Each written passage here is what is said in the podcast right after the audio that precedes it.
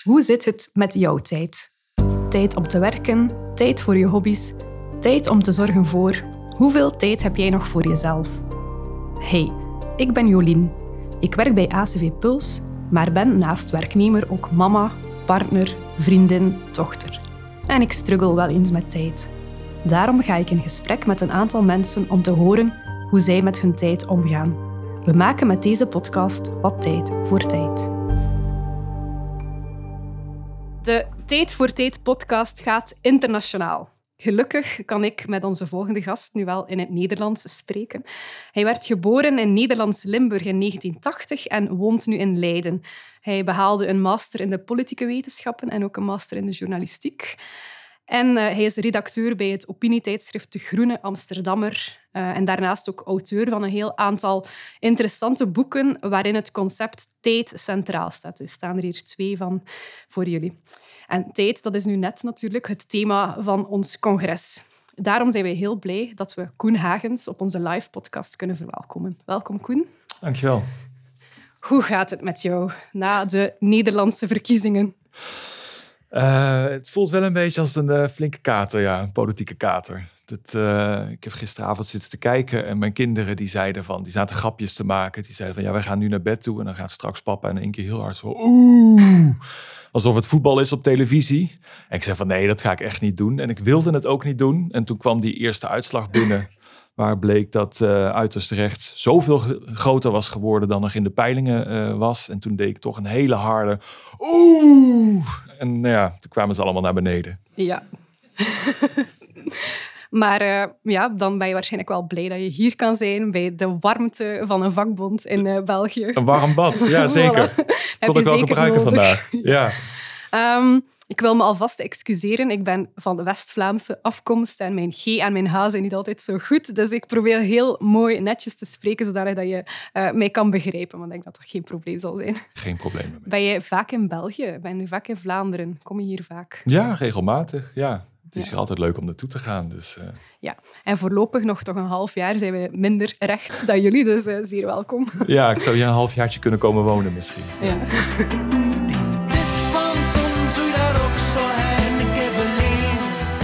We stellen onze gasten altijd dezelfde eerste vraag. En die is, als jij zou moeten kiezen, terugreizen in de tijd of tijdreizen naar de toekomst, wat zou je kiezen? En hoeveel jaar ga je achteruit of vooruit? Oeh. Ja, je wou de vragen niet op voorhand. Dus, ik, heb, uh, ik heb toen ik klein was, of niet helemaal, toen was ik helemaal niet meer klein, maar toen ik jong was, Uh, heb ik altijd een tijdje het gevoel gehad uh, dat ik in de jaren zestig uh, had willen opgroeien. Lekker een beetje hippie zijn eerst en dan nog een beetje, uh, een beetje idealistisch en rebelleren en zo. Maar je achtenzestig meemaken. Maar inmiddels, uh, nee, ik, ik, ik, uh, ik, het verleden ken ik wel. Daar heb ik al het een en ander over gelezen. Ik zou wel de toekomst uh, willen zien. Maar dan ook meteen een flink stuk door. Een flink stuk? Tien jaar, twintig jaar, nee, honderd jaar? Nee, die tien jaar ga ik nog wel meemaken, hoop ik. Uh, dus doe maar honderd jaar. Ja, en hoe hoop je dat het er binnen honderd jaar uitziet? Is er een exit-optie, zeg maar? Dat ik, dat ik toch wel terug kan, mocht het tegenvallen? Ja. Of moet ik dan blijven zitten daar? Nee, je kan terug. Oké. Okay.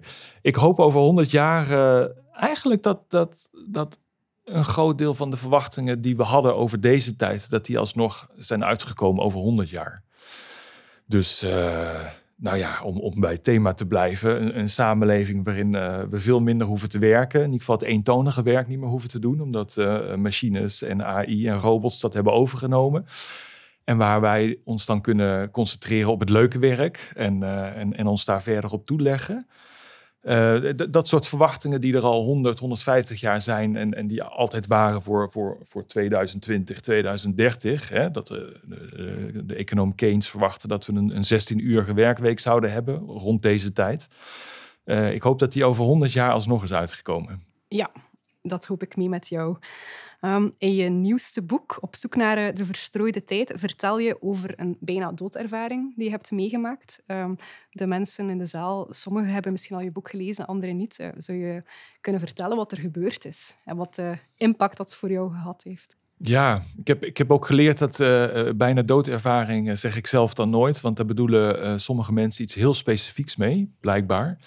echt het idee van een tunnel met licht, ah, ja, ja. et cetera. Uh, maar ja, op het, op het randje van de dood, uh, uh, dat, dat was het wel inderdaad.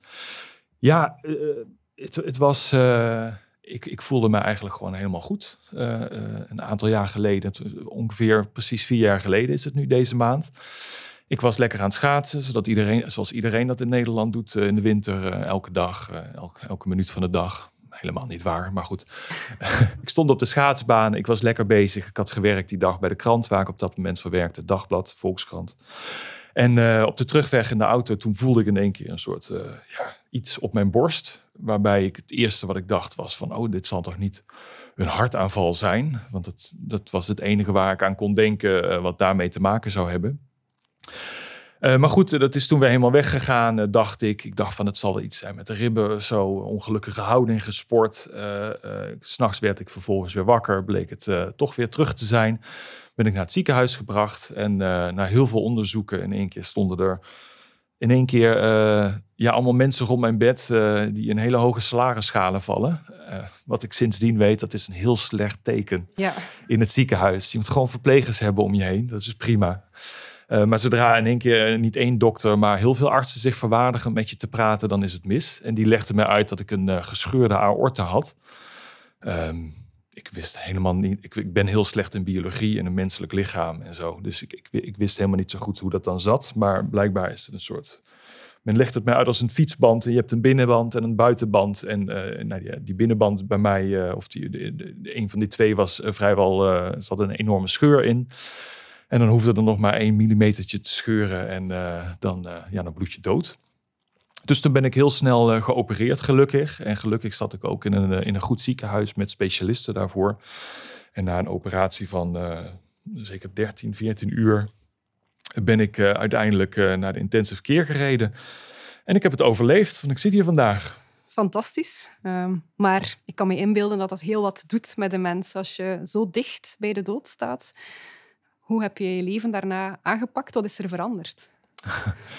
Ja, ik, ik ben eerst... Uh, de, de, de, denk dat iedereen dan in zo'n situatie... door een situatie gaat dat je, dat je probeert te overleven. En eerst is dat heel fysiek en daarna wordt dat heel erg psychisch. Want ik heb ook gemerkt dat als je geen tijd hebt gehad van tevoren... om te beseffen wat er gebeurt... dat je dan al die, die doodsangst en die twijfels en die nou ja, angst... Achteraf hè, dat je dat achteraf krijgt...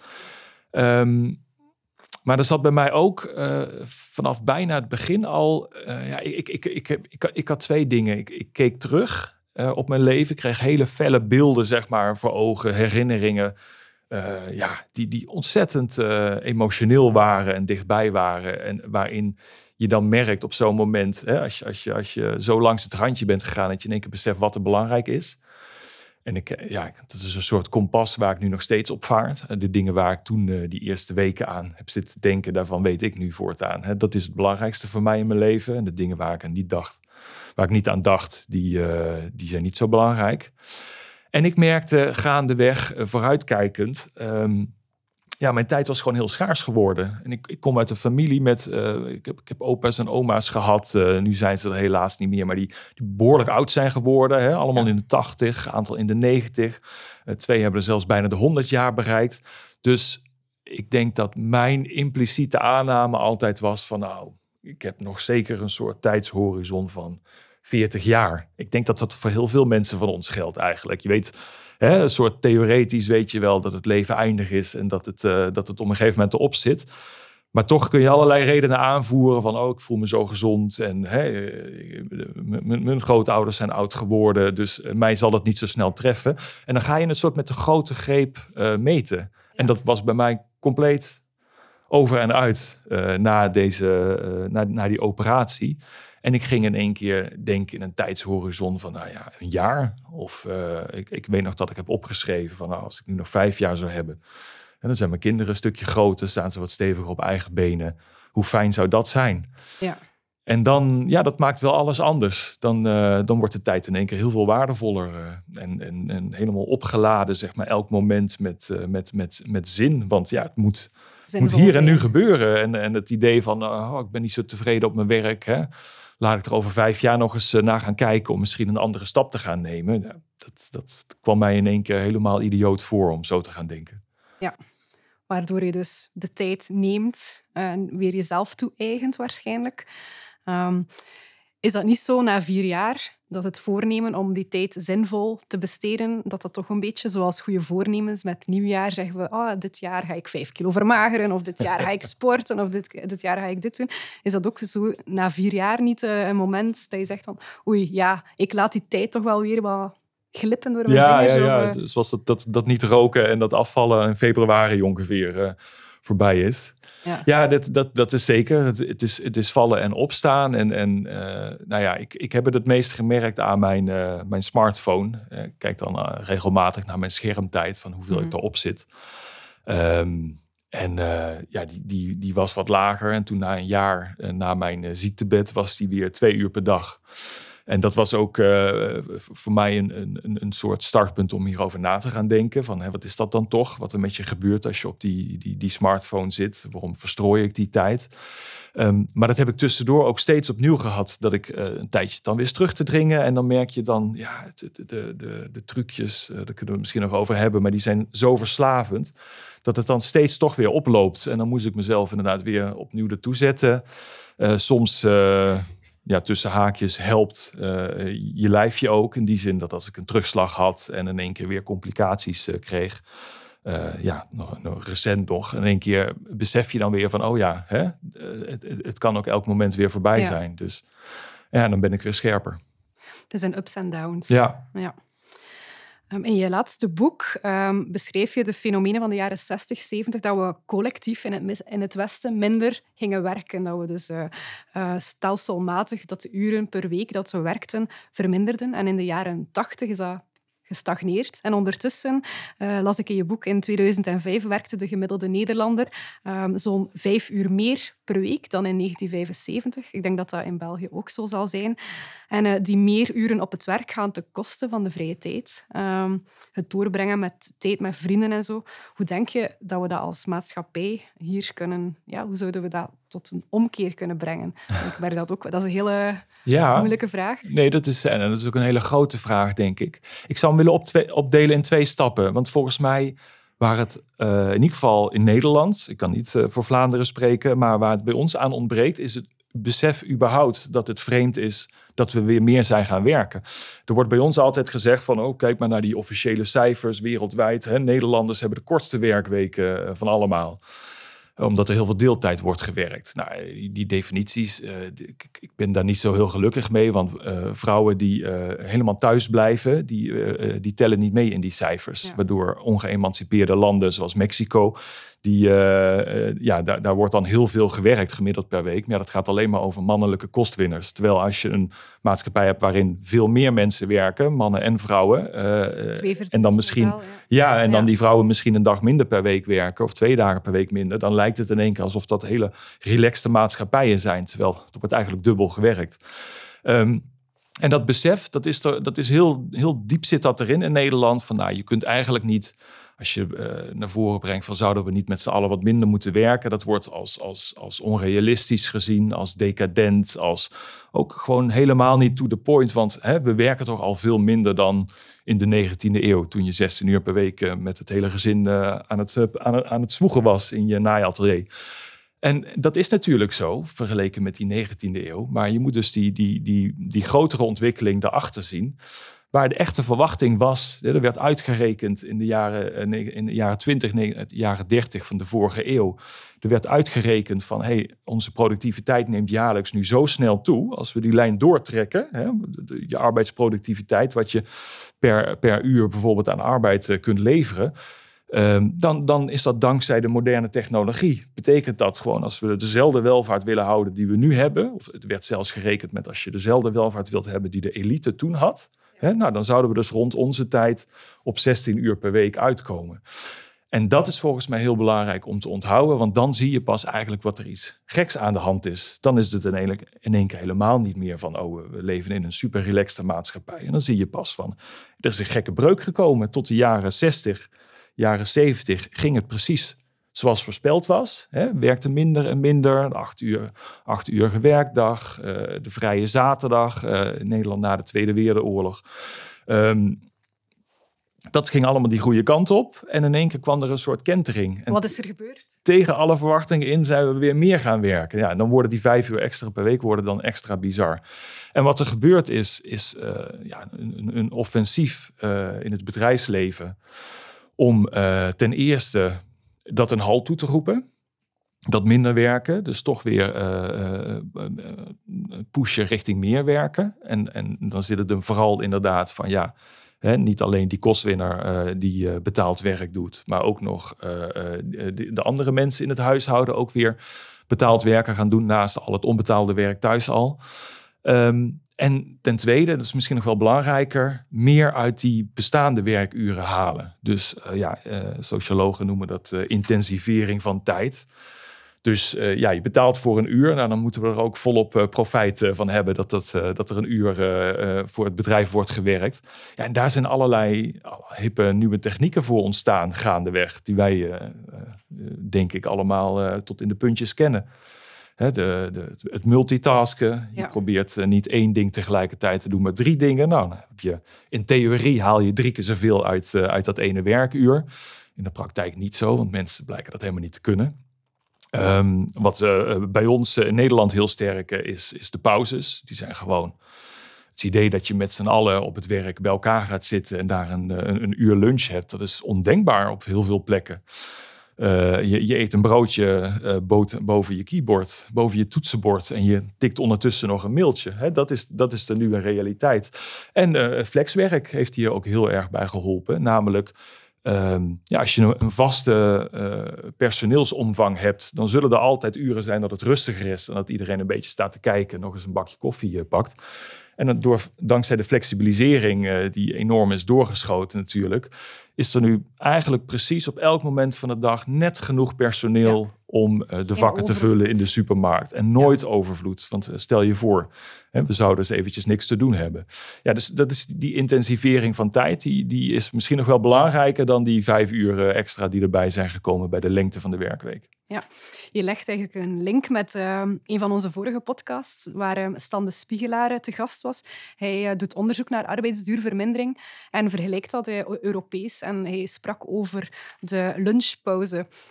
Dat ze, als je dit onderhandelt in je onderneming, uh, dat er daar geen inflatie op is. Als je twintig jaar geleden een lunchpauze had van een half uur betaald en je hebt deze nu of binnen twintig jaar... dat blijft dezelfde waarde hebben. Terwijl als je twintig jaar geleden een, een premie van honderd euro onderhandelde... Was dit dan al euro? Ja, er was al euro. Uh, dan is die nu helemaal niks meer waard. En binnen twintig jaar al helemaal niet. Dus die tijd, daar is er geen, geen inflatie op. En, en ik leg een beetje die link ook met die tijdsverdichting uh, dat je zegt. Uh, mensen eten snel, snel dat broodje achter hun computer. Zouden we moeten pleiten als vakbond om... Uh, om meer die computer dicht te doen om twaalf uur en te zeggen, kom, we gaan allemaal in de eetzaal gezellig samen een broodje eten. Denk je dat dat iets is wat we, waar we moeten op inzetten? Ik heb me laten vertellen dat dat in, in, in landen als Frankrijk een, een succesfactor altijd is geweest van de vakbond. Uh, hè? Nog even los van de ontspanning, maar het feit dat je nog even bij elkaar zit en met elkaar uitgebreid aan het eten bent, en dan kun je het hebben over hoe het gaat op het werk en, uh, en, en wat er goed gaat en wat er niet goed gaat. En dan krijg je misschien wat meer een, een onderlinge band, wel. Ja, als iedereen in zijn eentje achter die computer zit, dan ja, dat is een sociale cohesie ook. Worden we heel erg uh, geatomiseerd. Ja, nee, ik, ik denk dat dat heel belangrijk is. En ik denk ook dat dat uh, allebei die, die facetten heel belangrijk zijn om naar te kijken. Want je zou in theorie kunnen voorstellen dat je bijvoorbeeld heel succesvol uh, strijdt voor minder werken per week, voor een kortere werkweek. Maar als dat vervolgens wordt gecompenseerd door uh, die uren uh, die, die je nog wel werkt veel intensiever te maken, ja, dan, dan zitten we nog steeds allemaal aan de burn-out en dan verandert er heel weinig. Nee, dan kom je thuis en dan heb je enkel nog tijd, zo las ik in je boek, om passief je vrije tijd door te brengen, door uh, je tv op te zetten, Netflix of uh, een serietje op te zetten of te scrollen op je gsm. En eigenlijk, je verstrooit je tijd zonder dat je beseft, is je tijd weg. En dan kruip je in je bed, dan is de volgende werkdag er weer, omdat je zodanig uitgeput bent van die werkdag. Um, ik moet toegeven, als ik dat boek aan het lezen was, was ik voortdurend aan het knikken. Uh, dus het was heel herkenbaar. Ik denk dat dat bij de mensen uh, die luisteren ook zo zal zijn. Um, wat is hier een oplossing voor? Meer tewerkstelling? Of um, ja, hoe, hoe kan je die, die, die, die drukke tijden, die drukke uren, hoe kan je die verlichten voor de mensen, denk je? Hoe kan je ervoor zorgen dat mensen niet uitgeput na hun werkdag thuiskomen? Dat, uh, uh, dat is een hele interessante vraag. Volgens mij zie, zie ik daar al overal voorbeelden van. Hoe dat uh, bij, bij uh, onderhandelingen op de werkvloer inmiddels al een factor is geworden. Um, het is natuurlijk een cliché dat, dat vakbonden uh, altijd hebben gestreden alleen maar voor uh, centen erbij. Of voor procenten erbij. Hè? Dat het alleen maar om geld ging. Als je kijkt naar de geschiedenis, is, is dat net zo goed een geschiedenis van de, de, de sociale strijd. Is net zo goed een tijdstrijd. De hele geschiedenis. Het ging altijd al over de lengte van de werkdag. Het ging altijd al over hè, dat de arbeider ook nog wat vakantiedagen graag zou ja. willen hebben in het jaar. Om nog te kunnen genieten van het leven. En het gaat dus ook altijd al over de inhoud van die, uh, van die, van die werkuren. Hè, wat daarin gebeurt en of dat realistisch is of niet. Hoe snel de lopende band uh, gezet wordt van bovenaf. En of dat nog haalbaar is. Of dat het misschien een tandje lager kan. Um, ja, ik, ik, ik, ik heb mooie voorbeelden gezien de afgelopen jaren. Uh, er is nu ook uh, wat meer aandacht voor vanwege de krapte op de arbeidsmarkt. En vanwege de uh, enorme hogere ziekteverzuim. En dan zie je dat juist in die sectoren die daar geraakt worden, dan ook wel ja, uh, sommige werkgevers beginnen na te denken van hey, hoe kan het in de ziekenhuizen dat we nu, uh, als ik het uit mijn hoofd zeg, iets van tien procent ziekteverzuim hebben sinds corona. Hè? Misschien moeten we uh, mensen ook ontlasten. Dus even stoppen met dat steeds meer handelingen in één uur willen en misschien juist een, een, een tandje terug uh, doen. En dat kun je ook onderdeel maken tot op zekere hoogte van overleg. Uh, uh, in Nederland was het begin dit jaar een staking van de buschauffeurs. En uh, dat ging behalve over loon. Uh, men wilde in ieder geval de, de inflatie gecompenseerd worden. Dat gaat niet automatisch in Nederland. Maar behalve dat was ook in één keer een, een, een nationaal onderwerp van gesprek de plaspauze van buschauffeurs.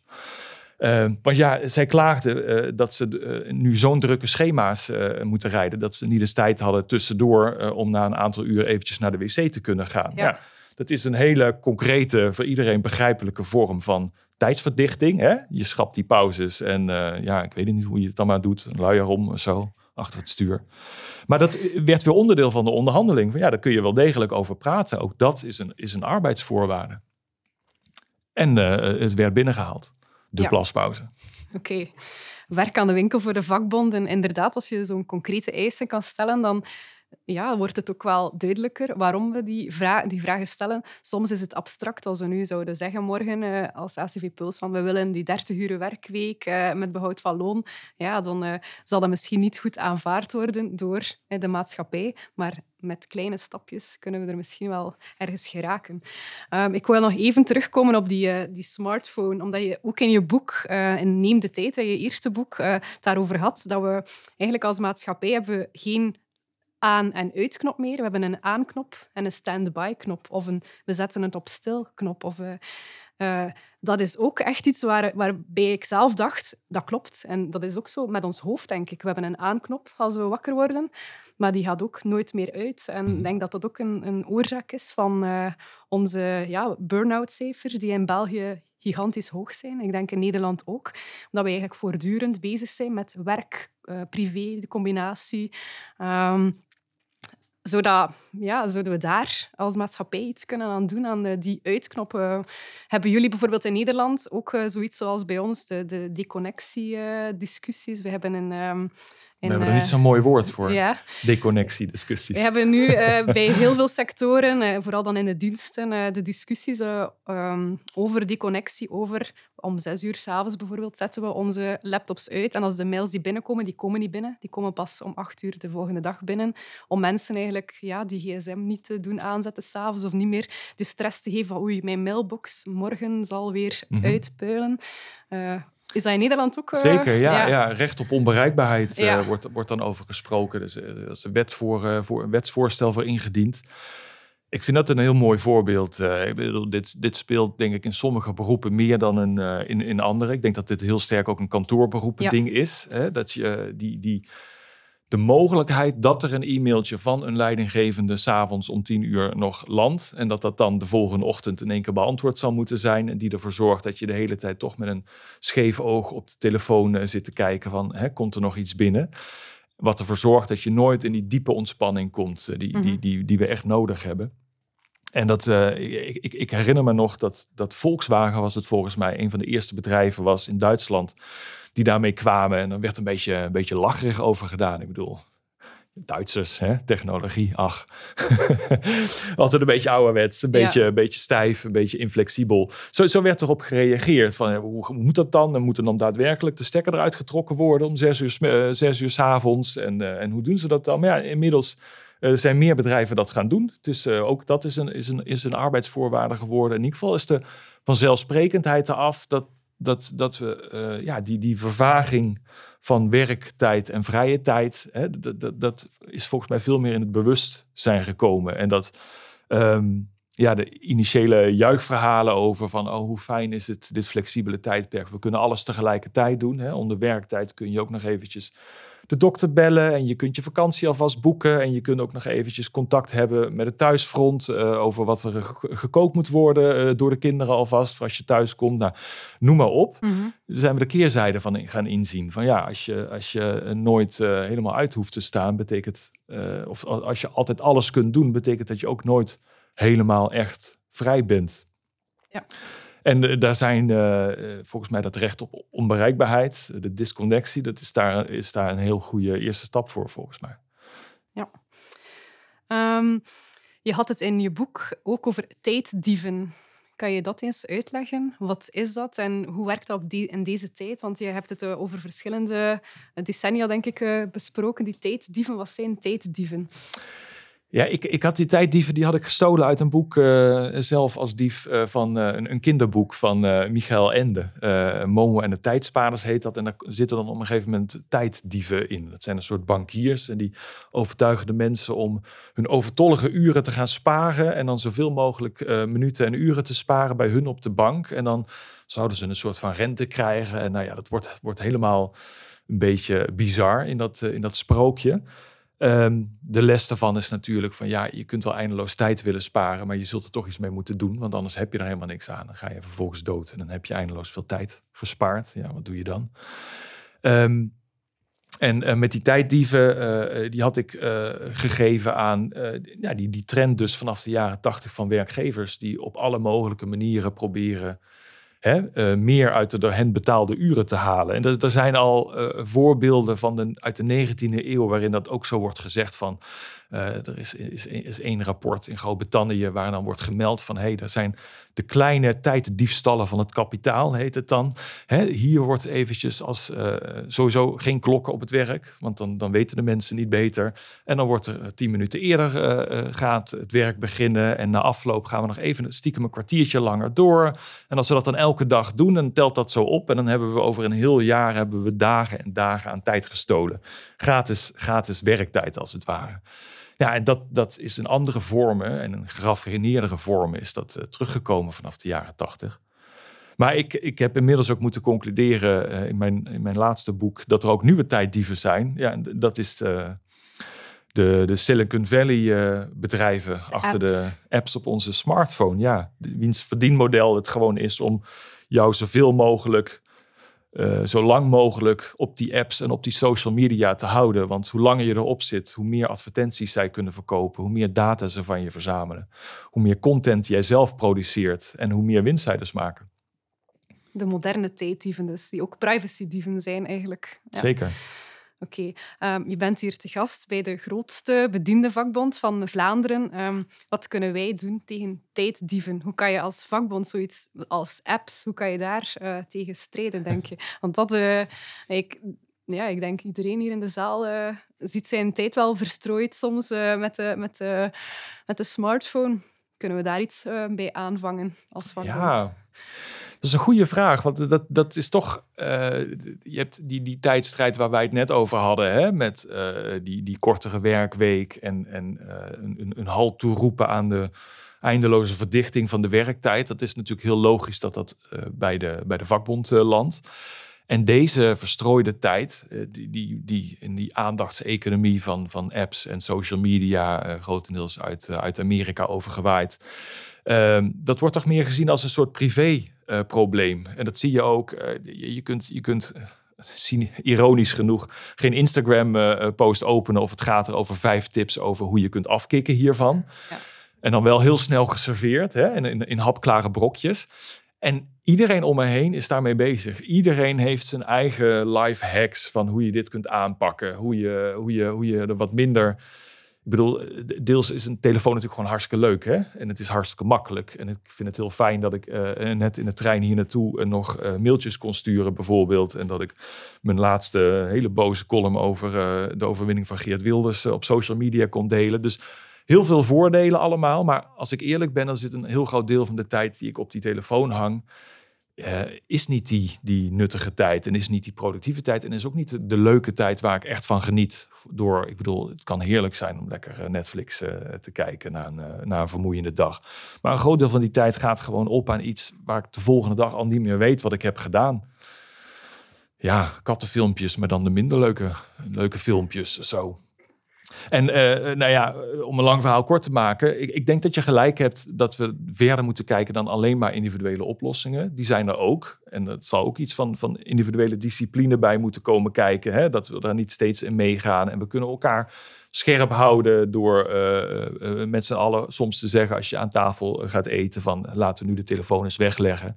Maar je hebt ook iets collectievers nodig. En... Uh, Nou, daar zijn volgens mij een aantal uh, verschillende voorbeelden van. Ik weet niet of dat de vakbond uh, moet zijn... of dat dat politieke partijen moeten zijn. Maar bijvoorbeeld uh, in het Europees Parlement is nu... Uh, sinds deze zomer wordt er gesproken over uh, wetgeving... tegen de meest verslaafde elementen van... Uh, verslavende elementen van uh, bepaalde apps. Dus die, die trucjes die worden opgesteld... Uh, door teams van, van ontwerpers en psychologen... om te zorgen dat... jij en ik zo lang mogelijk gekluisterd blijven aan, aan Instagram of aan Twitter of aan LinkedIn of, of aan WhatsApp.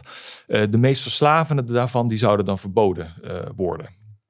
Nou, daar ben ik heel erg voor. Want ja, uh, je kunt zeggen het is je eigen verantwoordelijkheid, maar stoppen met roken bijvoorbeeld, uh, dan helpt het toch ook wel dat je niet te pas en te onpas als je net gestopt bent uh, tegen sigarettenreclames opkijkt. Hè? Of uh, naar sportwedstrijden.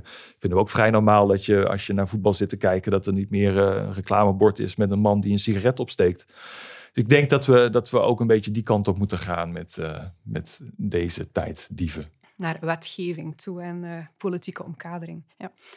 Het omgekeerde van verstrooide tijd, wat is dat? Toegewijde tijd. Ja, kan je dat eens uitleggen? Ja, um, die toegewijde tijd is in alles inderdaad het omgekeerde van de verstrooide tijd. Namelijk, uh, verstrooide tijd is passief. Hè? Het is als een soort golf die je overspoelt. Je gaat op die telefoon en voor je het weet ben je twee uur verder. En je denkt, wat heb ik nou precies gedaan? Toegewijde tijd, dat ontstaat als ik actief een beslissing neem van... nou, ik heb nu echt zin om dit te gaan doen, dus ik ga dat doen.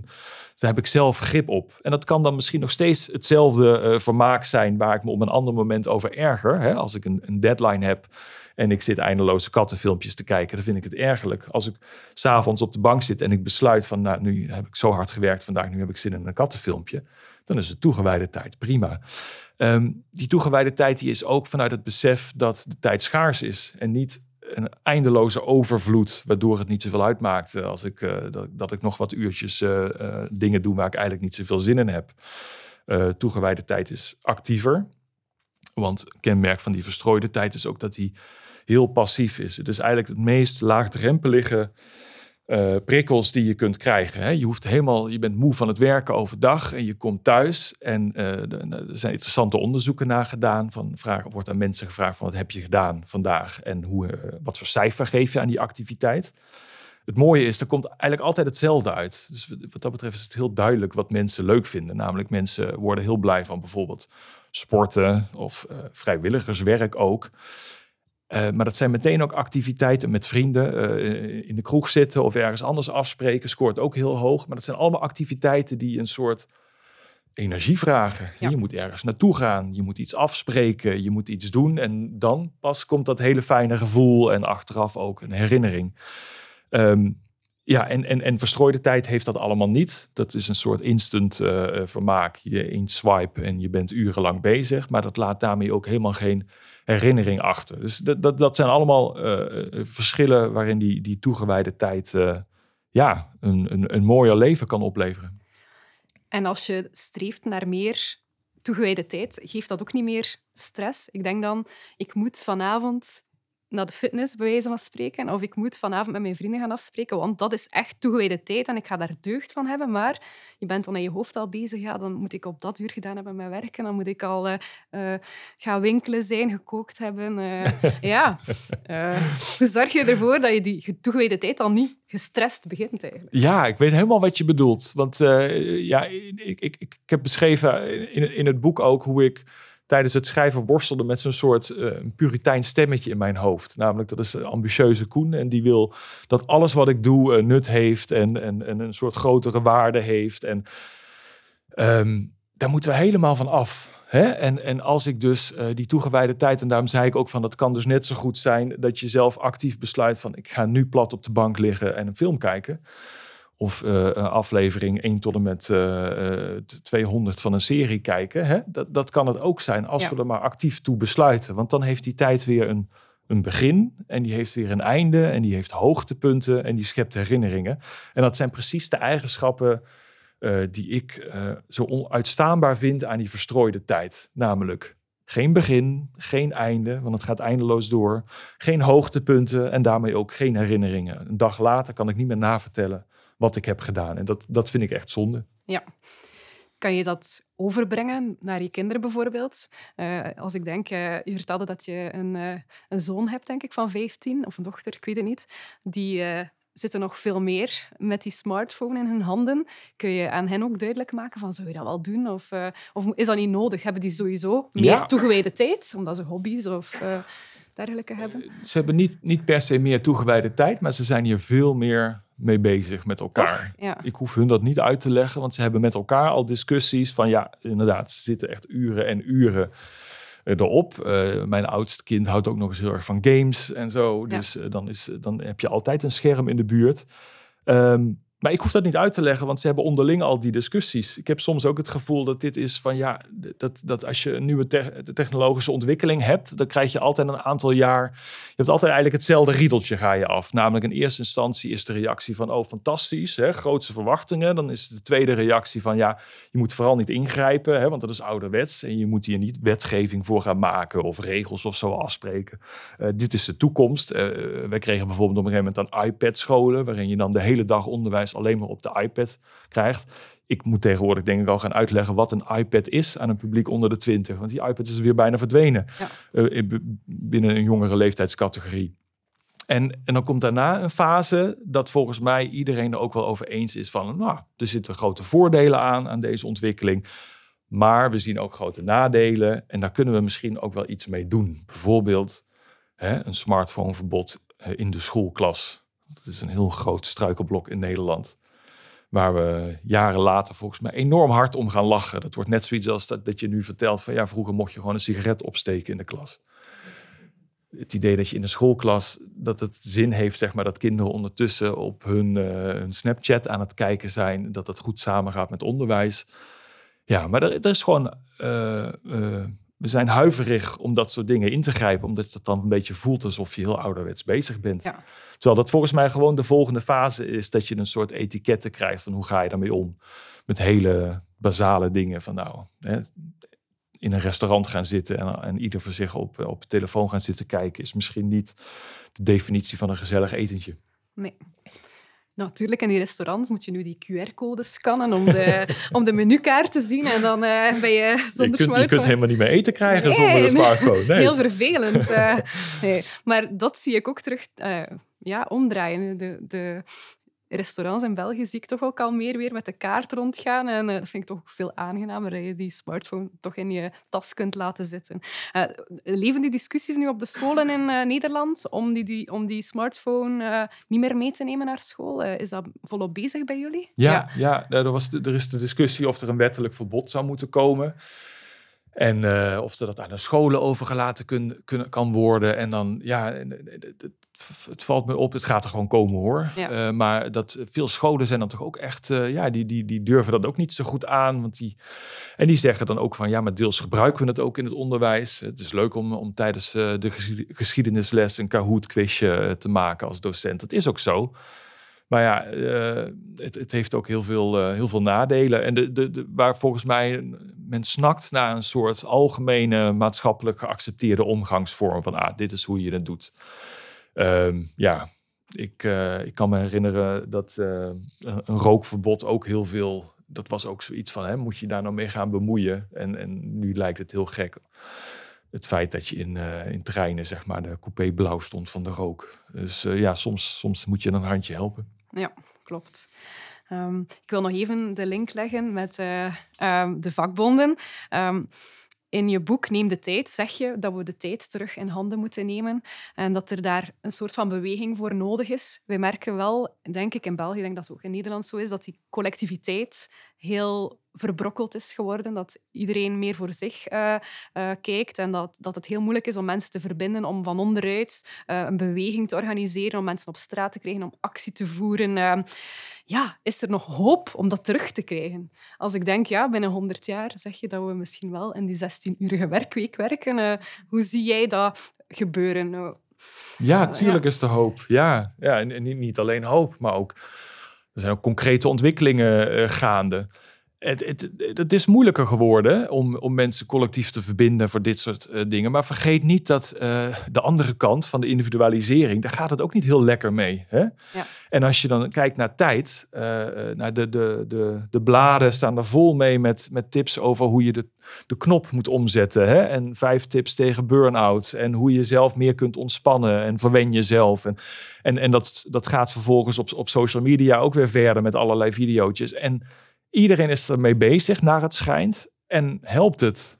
Ik, ik hoor niemand die zegt van... nou, ik heb nu werk, werkelijk de Alle blijvende formule de gevonden... en ik heb, nu, ik heb nu werkelijk, ben ik weer meester over mijn tijd. Nee, dus die, die individuele oplossingen, die, die falen elke dag opnieuw. En die, die ervaring is ook heel breed van... Ja, het is een beetje, het is een beetje als met diëten. Hè? Uh, iedereen gaat er voor zich mee aan de slag. En, en vervolgens uh, schiet iedereen dan weer toch uh, terug. Want het is dan verschrikkelijk moeilijk in je eentje vol te houden. Um, dus ik denk ook dat er dan... Uh, d- er is zeker dan ruimte om hier ook... En mensen snappen dat ook als je dat uitlegt. Van ja, dit kan niet alleen maar de oplossing zijn. En we gaan dit niet ieder voor ons uh, of voor onszelf uh, in ons eentje oplossen. Dus je zult met meer moeten komen, wat je ook samen gaat doen voor dat collectieve. Ja. En uh, zeker met tijd uh, moet het ook wel. Want tijd, uh, dat wordt nog wel eens vergeten, maar tijd is iets wat je collectief maakt met maatschappij als geheel. Hè? Je kunt in je eentje zeggen van ik ga nu stilstaan en ik ga compleet onthaasten. Um, nou, je kunt misschien yoga-leraar proberen te worden of zen-boeddhist. Hè? Dan heb je nog kans binnen zo'n beroep. Maar uh, voor de rest, dat, dat kan niet. Je wordt ontslagen op je werk, want uh, hè, er is een bepaalde verwachting. Maar ook iedereen om jou heen gaat gewoon door in datzelfde tempo. En dat, dat, dat tempo wat we met z'n allen maken is een soort hamsterrad. En als je dan in je eentje gaat stilstaan, ja, dan, dan tuimel je omver. Dus um, mensen uh, zien ook in dat... Dat, dat het niet iets is wat je, samen, wat je in je eentje kunt veranderen. Wat je, het is iets wat je samen moet doen. Ja, dus er is zeker hoop. Ik moest denken aan je boek, beschreef je ook uh, de roltrap. Dat dat, dat uh, ontworpen is om uh, sneller de mensen op een bepaalde locatie te krijgen. Maar dat mensen daarop stil stonden, dat ze dat niet verwacht hadden van hoe.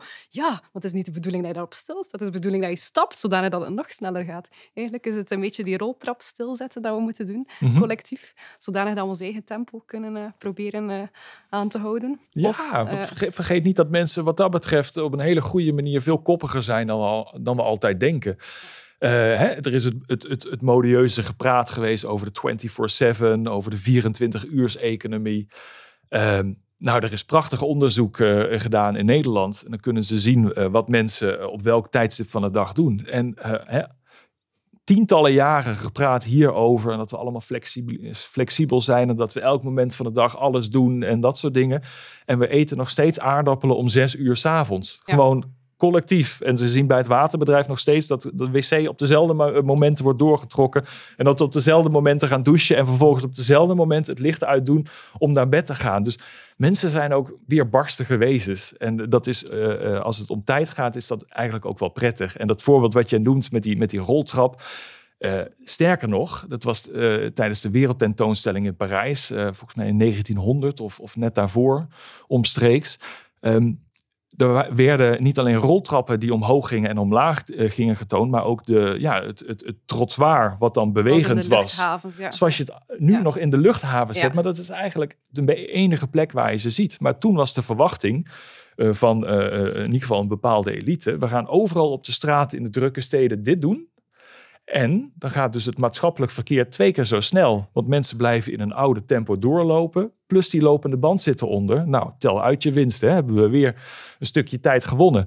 Um, die dingen zijn er nooit gekomen. En als ze er zouden zijn gekomen, ja, dan zouden mensen dus daar inderdaad ook gewoon op stil blijven staan. Dus dan gebruiken we dat als een soort van extra service. Dankjewel, ik word niet moe. Maar niet om twee keer zo snel ons voor te gaan bewegen. Dus ja, mensen hebben een, een heel fijn, uh, uh, fijn soort uh, koppigheid hier. Ja.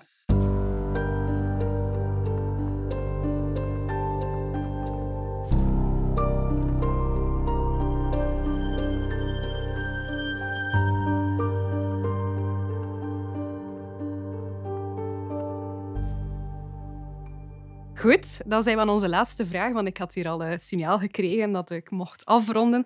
Um, we sluiten af met dezelfde vraag bij al onze gasten. Dat is, wat zou jij doen als je alle tijd van de wereld had? Dus stel, je moet niet werken, er moet niks, maar je hebt zeeën van tijd. Wat ga je doen? Ik zou precies doen wat ik nu doe. Ja? Ja. Oké. Okay. Um... Het is toch het doel in het leven om je werk zo in te weten te richten dat het uh, zo dicht mogelijk komt bij datgene waar je, waar je naar verlangt en wat je hobby is. Ik zou, uh, nou, ik zou op een mooie locatie gaan zitten en dan zou ik lekker onderzoek gaan doen en dan zou ik een boek schrijven en dat soort, uh, dat soort dingen, ja.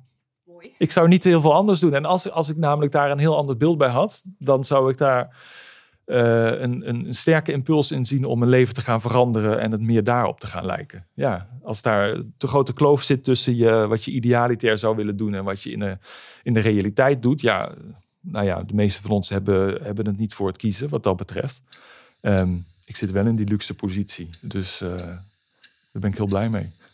Mooi. Mooie woorden om af te sluiten. Dankjewel, Koen. Dankjewel.